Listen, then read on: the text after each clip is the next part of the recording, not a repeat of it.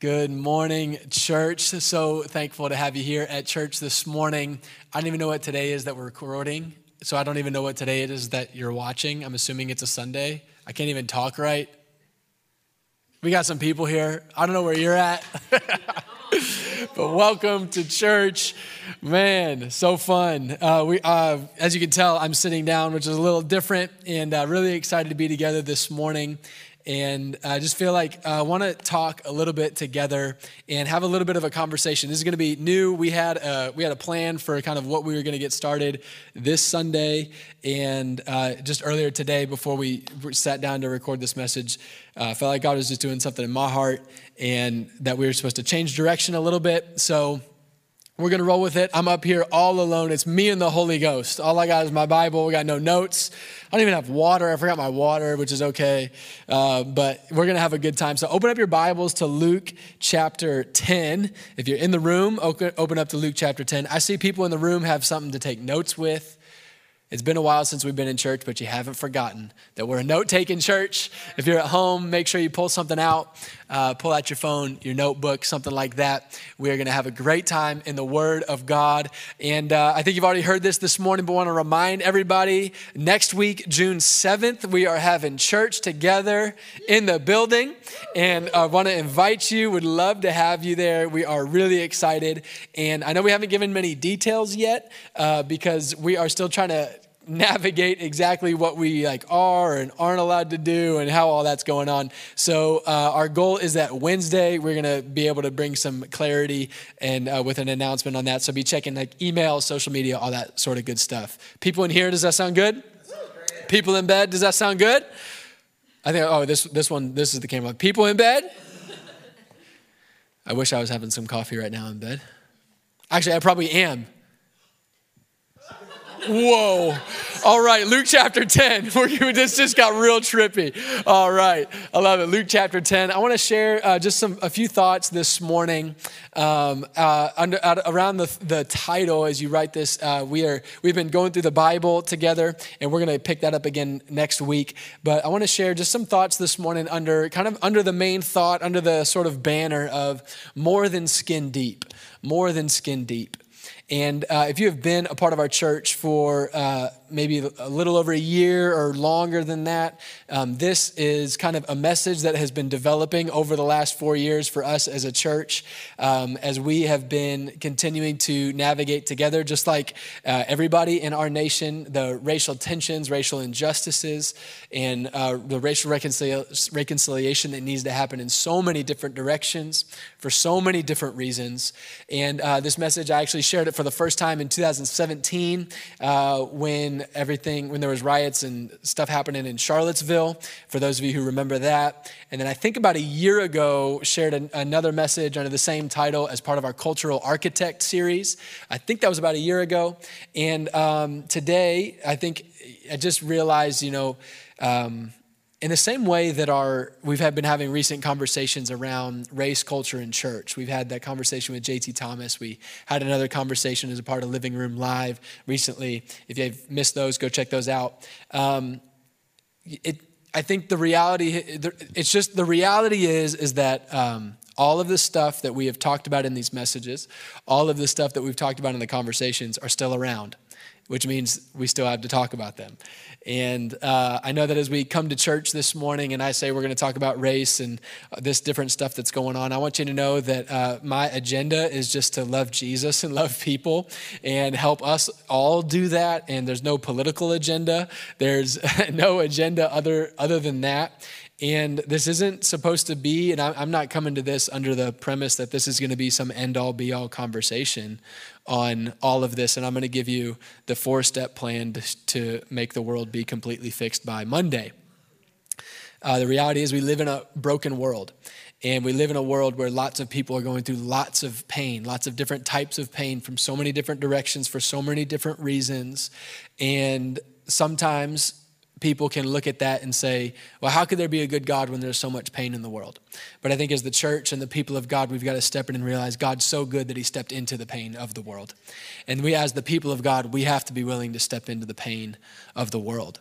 And uh, obviously, we just in the last couple weeks had that conversation uh, for Living Room Live around race, culture, and church. And we talked about some current events that have been happening that we've all been aware of, of more stories of unarmed, specifically black men and women being killed, and the different. Um, just the reality of that in our life. And I think I just want to say this, you know, as we go through this. I, again, I don't know how long this is going to last, or even where we're supposed to land this whole plan today, this whole plane today. Um, but I do want to ask you for grace and just realize that um, I'm, I know that every time I talk about this, I'm going to offend most people. I'm going to say the wrong thing, not going to say the right thing, going to say too much, not going to say enough, and all of that sort of thing. But the goal of these conversations is not to pick a side, it's not to um, make anybody feel comfortable or uncomfortable for that reason. We just want to talk about the realities of the world that we live in and how do we, as the people of God, who were dead in sin but have given new life by the grace of Jesus and been filled with the very Spirit of the living God, how do we step in to the world that we're living in and see the kingdom of God come on earth as it is in heaven? So that's what we're going for this morning. Um, I think I was saying something before that, but I forget now. So we're just going to go to Luke chapter 10. Luke chapter 10. Um, and, and again, another kind of thing I think that has to be prefaced here is in talking about one injustice, I leave it open for the sentiment of, well, what about all of the other injustices? Or what about this one or that one? And I was talking with a friend one time, uh, actually, this was a couple years ago, when uh, there was more stuff in the news about people being killed and I was asking um, him, was an African African American friend of mine, and I was just telling him, you know, how, how, what do I do? And I was kind of asking him this question, like, there's so many injustices in the world. How do we step in and navigate this one? And, and he told me something that has stuck with me that I want to share with us this morning. And that was just simply, he said, you know, in a war, you can't fight all the battles, but you can fight the one right in front of you. And that's what I want to put in front of us. And that's really my heart and what I felt like God was reminding me of even today uh, to have this conversation because I know that um, everybody uh, is, is coming into this conversation in a, in a slightly different place. Um, some feel like, um, you know, they've been shouting and trying to get change to happen in the world and they're tired and feeling out of breath. and there's some people who are on the complete opposite side of that spectrum of feeling like, man, this has been shouted about. Why are we still talking about some of this stuff? There is everywhere in between. Um, but one thing that has just been sticking out to me is specifically with what happened, I think, last two days with uh, George Floyd being killed. Um, this is something that, like I said, I think it's just brought up the reality that this hasn't gone anywhere. And this is something we continually have the opportunity to step into as the people of God. And I want us to learn how to navigate that well. I want us to learn how to navigate that well. And there's been, um, it's been interesting to me to watch and experience. Maybe that's a better word. It's, it's been an interesting experience for me personally, and I know for other people I've been talking to who have watched the video or just heard the details of what happened. Um, I know a lot of people that maybe past events have been bad, have been terrible, have been sad, but maybe haven't felt like they've hit, like hit really hit home.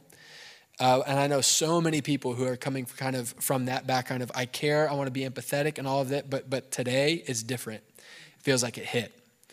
And uh, another, I was talking with somebody today. He he's been a part of powerful racial reconciliation stuff in another city for like 30, 40 years. And he said, uh, he said, with, uh, referring to this incident, to George Floyd's death, he said, this, this one seems to be a colorless grief in our nation today. And I just thought, wow, that is such an incredible way to say that. And I think that's where my heart is coming from right now. That more than anything, I just want to recognize the grief that I know that I'm experiencing and I know so many people are experiencing, not white people, black people, brown people, people. People are experiencing it. And I want to share this thought more than skin deep because there is pain from so many different angles. Um,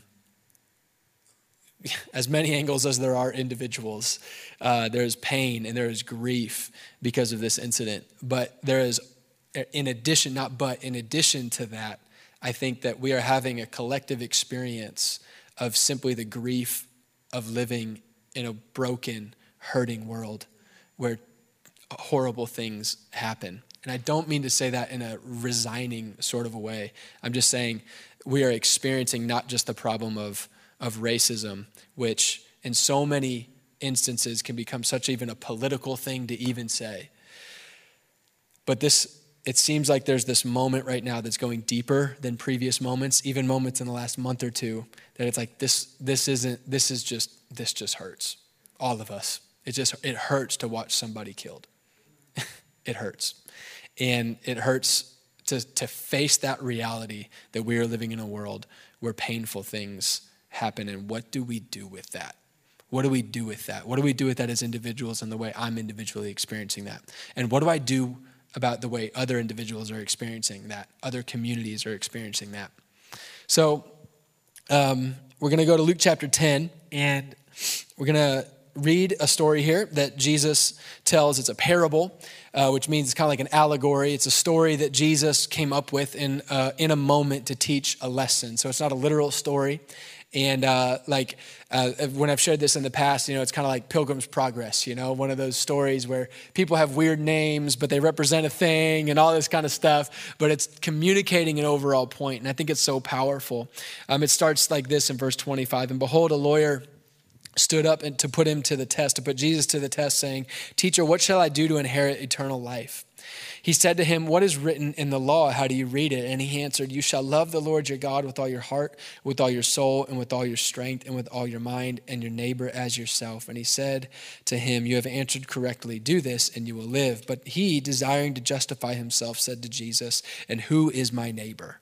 And who is my neighbor? I think this is this is loaded, man. There's just so much in here. A lawyer comes and puts Jesus to the test, saying, Teacher, what shall I do to inherit eternal life? What do I need to do to be right? What do I need to do to be right? Is a dangerous question that I think we can all get way too obsessed with. We can come to Jesus, we can come to our politics, we can come to our opinions and say, What must I do to be right? Jesus, how can you affirm me and let me know that I'm right in the way that I'm thinking, in the way that I'm acting? And so many of even the experiences, not just with uh, racism or racial injustice, but there are so many experiences in this in our world where people experience a moment of pain and our first effort is put towards, well, let's see if you're even right to be hurt. What must I do to inherit eternal life? And Jesus says, okay, well, what's written in the law? How do you read it? And he says, You shall love the Lord your God with all your heart, soul, mind, and strength, and, uh, and with all your mind, and, with, and love your neighbor as yourself. Jesus says, There, you've answered correctly. You know what to do. You think you're right already, go for it. go knock yourself out. But he, desiring to justify himself, said to Jesus, And who is my neighbor? Who is my neighbor? Who is the person that I need to love as I love myself? Who's the person? Where are they? How many of them? What do they look like? Where do they come from? Which ones do I have to love like myself and which ones do I not have to? Who, who is my neighbor? The ones that I agree with? Which, which, which people are my neighbor? Who is my neighbor? So Jesus tells a parable. He says, A man was going down from Jerusalem to Jericho, and he fell among robbers who stripped him and beat him and departed, leaving him half dead. Now, by chance, a priest was going down that road, and when he saw him, he passed by on the other side. So, likewise, a Levite, when he came to the place and saw him, passed by on the other side. But a Samaritan, as he journeyed, came to where he was, and when he saw him, he had compassion. I want you to circle that. He had compassion. He went to him and he bound up his wounds, pouring on oil and wine. And then he set him on his own animal and brought him to an inn and took care of him. And the next day he took out two denarii and gave them to the innkeeper, saying, Take care of him, and whatever more you spend, I will repay you when I come back. Which of these three do you think proved to be a neighbor to the man who fell among the robbers? And he said, The one who showed him mercy. And Jesus said to him, You go and do likewise. Jesus, uh, sometimes we can look at the Bible and think it's outdated and from the past, and not applicable to our lives, but Jesus was living in an incredibly complex time, socially, politically, religiously, economically, and was living in a time where racism and racial inequality and racial injustice and all kinds of things were uh, rampant as they, as they are today in so many ways. The Roman Empire had come to town and was doing what the Roman Empire does take over the world and establish things the way they want it to be. And the Jews are caught up in this, and this is who uh, Jesus is talking to as a Jewish man and part of a Jewish community, talking to a Jewish lawyer a nation who is called by God and they want to have things go a certain way. Uh, and as an outlier in this empire, they find themselves at odds with so many other people. They find themselves at odds economically, at odds sociologically, at odds politically, and they're navigating that situation and maneuvering and doing all kinds of different things. There's also then close by them this other group of people called the Samaritans, who they didn't get along with either. They hated each other and they didn't have a reason to hate each other. They, they hadn't gone to war. The Jews and the Samaritans weren't trying to take over each other's nation. They hated each other because they were different from each other. That was the crime. We're not the same, so we don't like each other. So much so that Jews, it was said that if Jews were trying to go somewhere and it was quicker to go through Samaria, they would just go around. They didn't want to cross that part of the tracks. They didn't want to go into that side of town. They didn't want to talk or be around those kind of people. And it was the same around the other way, vice versa. So that is the environment in which Jesus is on the planet Earth, and a lawyer stands up and says, Who is my neighbor? That's a loaded question. And Jesus knows it's a loaded question, and you do too. Desiring to justify himself, this is not a humble question. Who is my neighbor? Who is my neighbor? Because I've got some people I don't want to consider as my neighbor. I've got some people I don't know how to consider as my neighbor. I've got some people it'd be easier to not consider my neighbor. I've got some people that would be easier and I do prefer to be my neighbor. Can I just stick with them? Are you tracking with me in church? So, who is my neighbor? And Jesus tells him this story. There was a Jewish man who goes on a trip down a road and he is uh, interrupted by robbers. He's beaten and he's left on the road. When they saw him, oh, let's see here. He fell among robbers who stripped him, beat him, and left him, leaving him half dead. This guy's in bad shape. Now, by chance, there was this, so this Jewish man is lying half dead on the road. The story goes on that a Jewish priest is going down that road, sees the Jewish man, and passes by on the other side. Likewise, a Jewish Levite came and saw the Jewish man and passed by on the other side. But a Samaritan, as he journeyed, came to where the Jewish man was, and when he saw him, he had compassion. He reaches out and he begins to help him. I think that in an effort to apply this to us today, I want to kind of play along some more with this allegory uh, in an effort to help us make sure we're applying it today in our in our context. So we have this Jewish man going on a trip, and he is stripped, beaten, left for dead by these robbers. So we'll give him a Pilgrim's Progress type name. We'll, we'll, we'll give him a name. I want you to write this down. His name is the Hurting One the hurting one. The hurting one is left on the road, bleeding, naked, and left for dead. And then who comes by first? Now, by chance, a priest was going down that road. The priest, we're going to give his, his name, his name is Systems. Systems. Systems, representative of, of systems, of ideas, of policies, of philosophies, perspectives, paradigms, legacies, the way things are. That's what the priest represents. Systems comes by and finds the hurting one and passes by on the other side. Systems don't hurt, don't help the hurting one.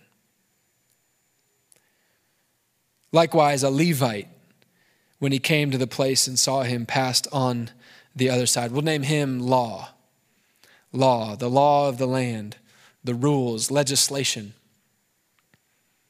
Law comes down the road and finds the hurting one and passes by on the other side. Systems don't hurt, don't help the hurting one. Laws don't help the hurting one.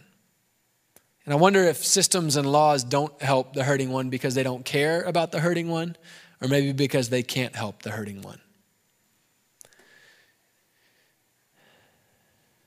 Maybe philosophy in itself can't help the hurting one. Maybe opinions on their, by themselves can't help the hurting one.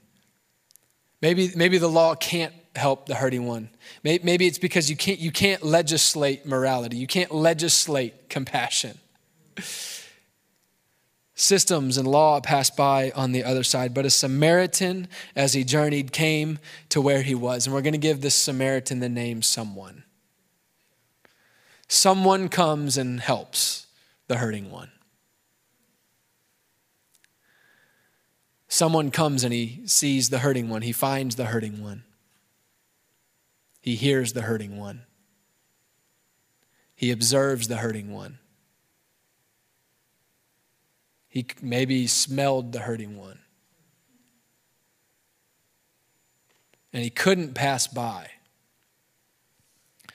He couldn't pass by. Someone comes and he sees the hurting one. When he came to him, he had compassion compassion. Compassion, that word uh, in the original language, it, it means for the bowels to churn.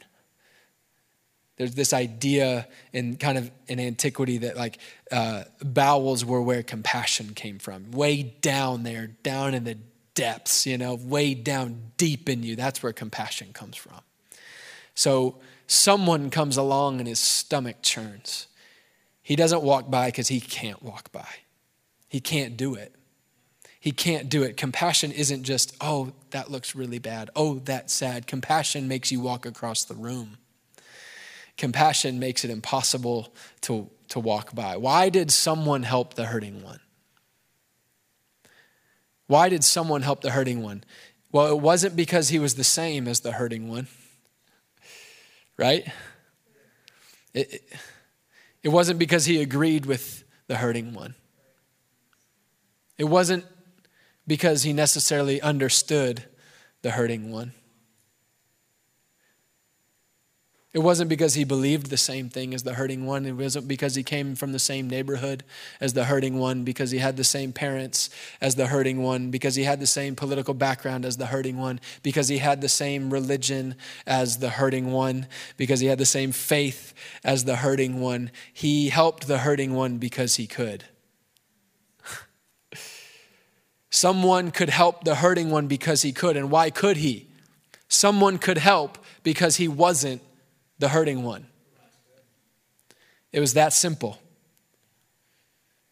It was that simple. I, I can help you because I'm not hurting.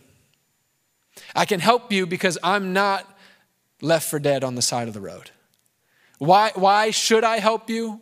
I don't know why I should, but I'm going to because I just can't walk by and I can't walk by because you're hurting. And the fact that you're hurting is enough to bring me across the road. The fact that you're hurting is enough for me to reach out.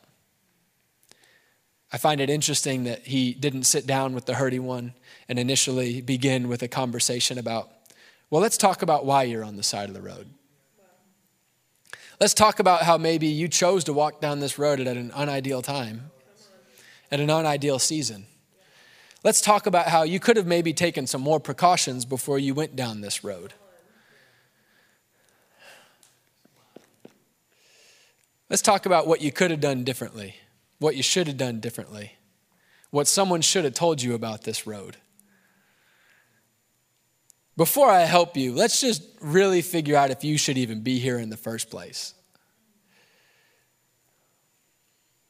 He helped because he could. And he could because he wasn't him. See, when the, the, the, someone realized that simply by virtue of me not being the one on the side of the road, that puts me in a place of opportunity right now.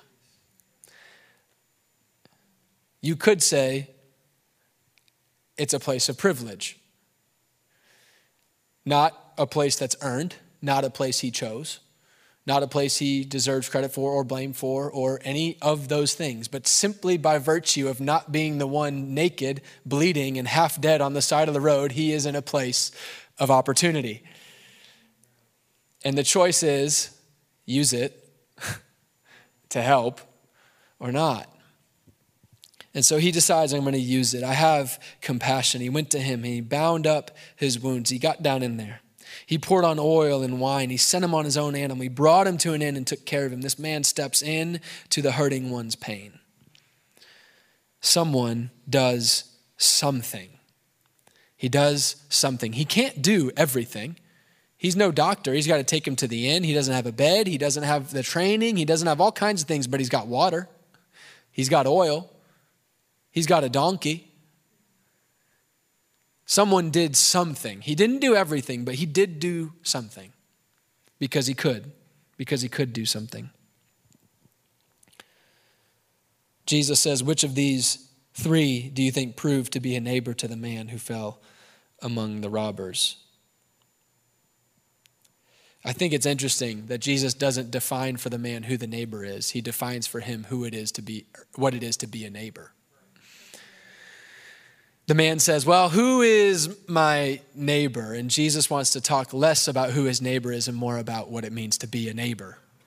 What does it mean to be a neighbor? He said, The one who showed him mercy, the one who showed him compassion. And Jesus said to him, You go and do likewise.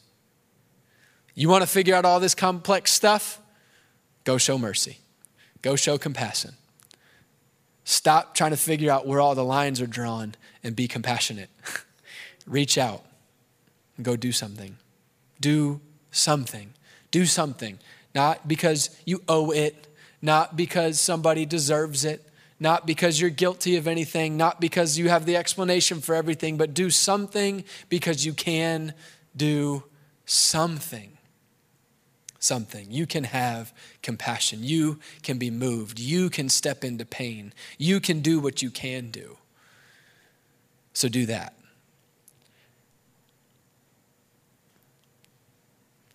I think Jesus' message is clear to us as people who are navigating a world that is very complex, where there is so much pain, and where that pain, complex as it is on its own, is politicized, which just makes it messier.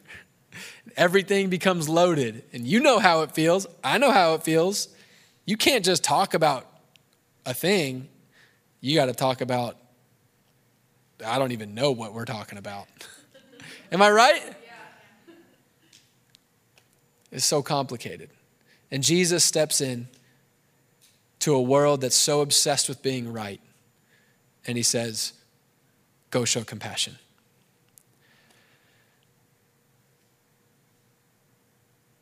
We are in a world full of pain and full of problems. And we are facing and involved in and observing, and other words that I don't know. A lot of it has to do, what we're talking about today is, is racial injustice. But the fact is, is that the source of the problem and the solution to the problem is more than skin deep if you really listen to some of the conversations, if you really step into conversations with people who are hurting, regardless of what type of pain and the reason for the pain that they're having, the conversation they want to have is much more than skin deep. It is much more than about skin color. It's about history. It's about culture. It's about experience. It's about pain. It's about loss. It's about injustice. It's about lack of justice. It's about oppression. It's about confusion. It's about blame. They want to talk about People want to talk about so much more than things that are just skin deep. And I love that Jesus goes more than skin deep in his solution. And I want us to be a people who make sure that we live there. Make sure that we live there more than skin deep because we've got to understand something. And this goes along with some of the conversations we've been having. And I hope that this can jump off of some of the conversations that we've had, even just specifically the one we had a few weeks ago in my living room. That we as believers have to understand that our ability to step into the world, our position even in different conversations is more than skin deep. You are more than a white person. You are more than a black person. You are more than a young person. You are more than an old person. You are a new person. You are a child of the living God. And Jesus needs his church to rise up in this time and realize that who they are is defined by things that are more than skin deep. The things that we are called to go more than skin deep. The things that we, the ways that we interpret the world must be more than skin deep. We must go deeper than the color of our skin and be driven by the blood that is in our veins. We must be driven by the spirit in our hearts. We must be driven by who we are as a people of God. This is what God is calling us to. This is what God is looking for. And this is what the world is looking for. Because all pain goes more than skin deep. All brokenness is more than skin deep. The reality is is that the world we are living in is stripped, beaten, and left for half dead on the road. Not just because of skin color or this injustice or that injustice, that is all true, but because we have this problem that is more than skin deep. There are robbers that come and rob us and strip us, and it is more than skin deep robbers. They do more than hit us in the face, they do more than take our clothes, they do more than just hurt us. We all in we are living in a world with the problem of sin. We are living in a world that is broken, not because God is distant, but because sin has broken things. And there's something that I, I just I wrote. I don't even know if I was going to read it, and I don't even know if I should read it, but I'm going to, if I can get my phone open here. Something that I, I just I've been as I've been pondering on this stuff for the last few weeks, I wrote this down. It says, My sin breaks everything. My sin breaks everything. The wages of sin is death. The wages of my sin is death. Death for me, death in me, death for the world, death in the world. Could Jesus do anything more outrageous than step into the world he created and give his perfect life in exchange for the death that I created?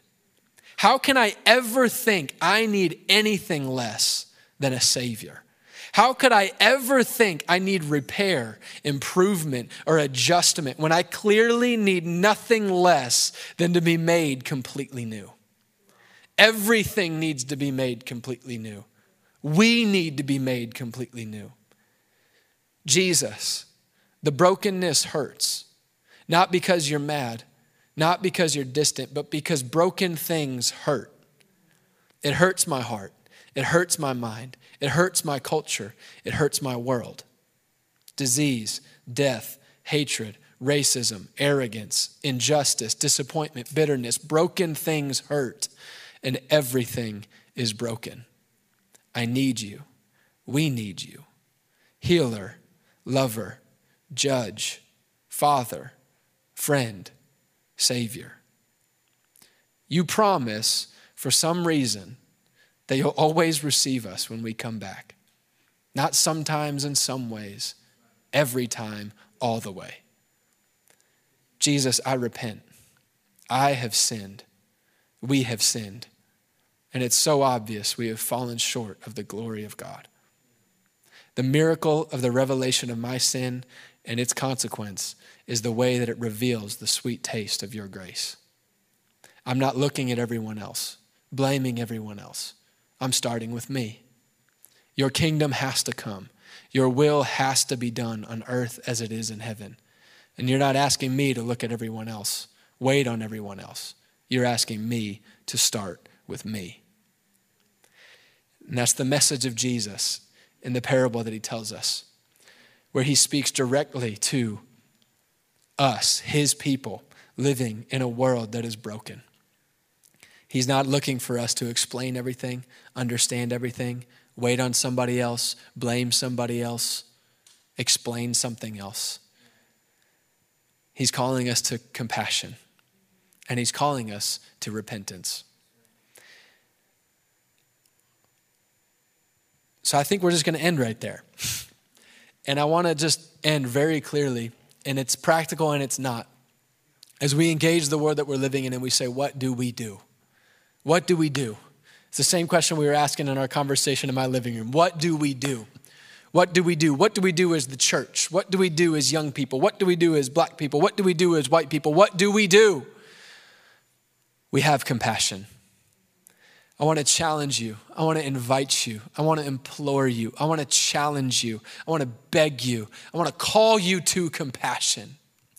Compassion to the world that you live in first. Before you demand explanations, let compassion rise up. So, a few weeks ago, I was talking in our series on Nehemiah about the loneliness that we've been experiencing in quarantine and how we have to let our pain preach to us. Before you shut it down, let it preach. Let it preach to you and let you understand this time for the rest of time, I'm not here to do this alone. That's why it hurts so bad. Learn the lesson now. I want to talk to us about the pain that we're feeling right now. Let it preach. Let it preach. Let the pain preach to you. Let the pain preach to you of what it feels like for it to hurt. So that the next time somebody says, I'm hurting, you can understand, maybe not why, but you can understand what they're saying. So much of love starts with learning how to understand. Not even make sense of all of it, but to step in with compassion and step into the pain. Let us be a people who step in with compassion. You want to know what to do? What do you do with the injustice in the world? Find somebody who's hurting and show them compassion. Show them compassion. Don't demand their explanation. Don't wait till you understand all of it. Show compassion. Show compassion. Listen. Give what you do have, the time you do have, the relationships you can give, the encouragement you can give, the listening ear you can give. You can give something, do something. Don't let your inability to do everything keep you from doing anything. Do something. Be someone who does something. And we have to be a people who repent. Not just of racism, though, if you, if absolutely that, but repent of sin. Jesus in the Bible makes it so clear to us. He says, When my people who are called by my name repent, God's not looking for the church to wait for everybody else to change their mind. God's not waiting on the church to wait for everybody to believe like we believe. God's not waiting on everybody else to repent. He's waiting for the church to come and say, Lord, we repent. We repent personally. We repent corporately. And we, re- we repent in the sense of intercession. For those who won't come and stand before you and repent, I will stand here and repent. I will call out for your mercy so that you will show mercy, not just to me, but for the nations of the earth. This is the church that Jesus is looking for a church of compassion, a church of repentance, so that the newness, not the fixing, not the adjusting, not the improving, but the newness of life by the power of the Holy Spirit can bubble up in us and begin to spread to the world around us. The problem is more than skin deep, and the solution is more than skin deep. I'm going to pray for us as we close. I hope that this has been helpful for somebody. um, just and you know, I, as we continue these conversations, you know, it's. I was thinking, you know, how do I how do I preach the the, the same message with the same title a third time? Well, it's because the same thing keeps happening. So we're going to keep talking about it. For those of you that are tired to hearing about it, I understand, but we got to keep talking about it. That is one of the things we can do is not fall asleep. One of the things we can do is keep it in front of us. One of the things we can do, go find somebody who's hurting today. It doesn't have to be someone who doesn't even look like you, but go do that in your life. But today, you can go show compassion. Work that muscle out and walk across the room. So, Jesus, we love you and we thank you for your word. We pray that we would be a people of compassion. We pray, Holy Spirit, right now that you would bring us as individuals in Antioch Church and the church. Would you bring us to repentance so that we can find freedom, so that we can walk in the power of the Holy Spirit, so that revival can happen in our land and healing can happen? Lord, we're praying for all of us that are hurting. Lord, I'm praying that we would experience you in the pain that we would experience you in the grief, that there would be revelation in the pain that we need Jesus. We need so many things and we need Jesus. And Lord, I also pray that for every single one of us that you would teach us compassion. You would teach us not just how to deal with our own pain, but teach us how to step into the pain of other people. Teach us how to love like you loved. Teach us how to serve like you served. Teach us how to build bridges. Teach us how to invest in relationship. Teach us how to keep things in front of us that are painful, but teach us to do it for the sake of those who are hurting. Help us be someone who does something. In Jesus' name, amen.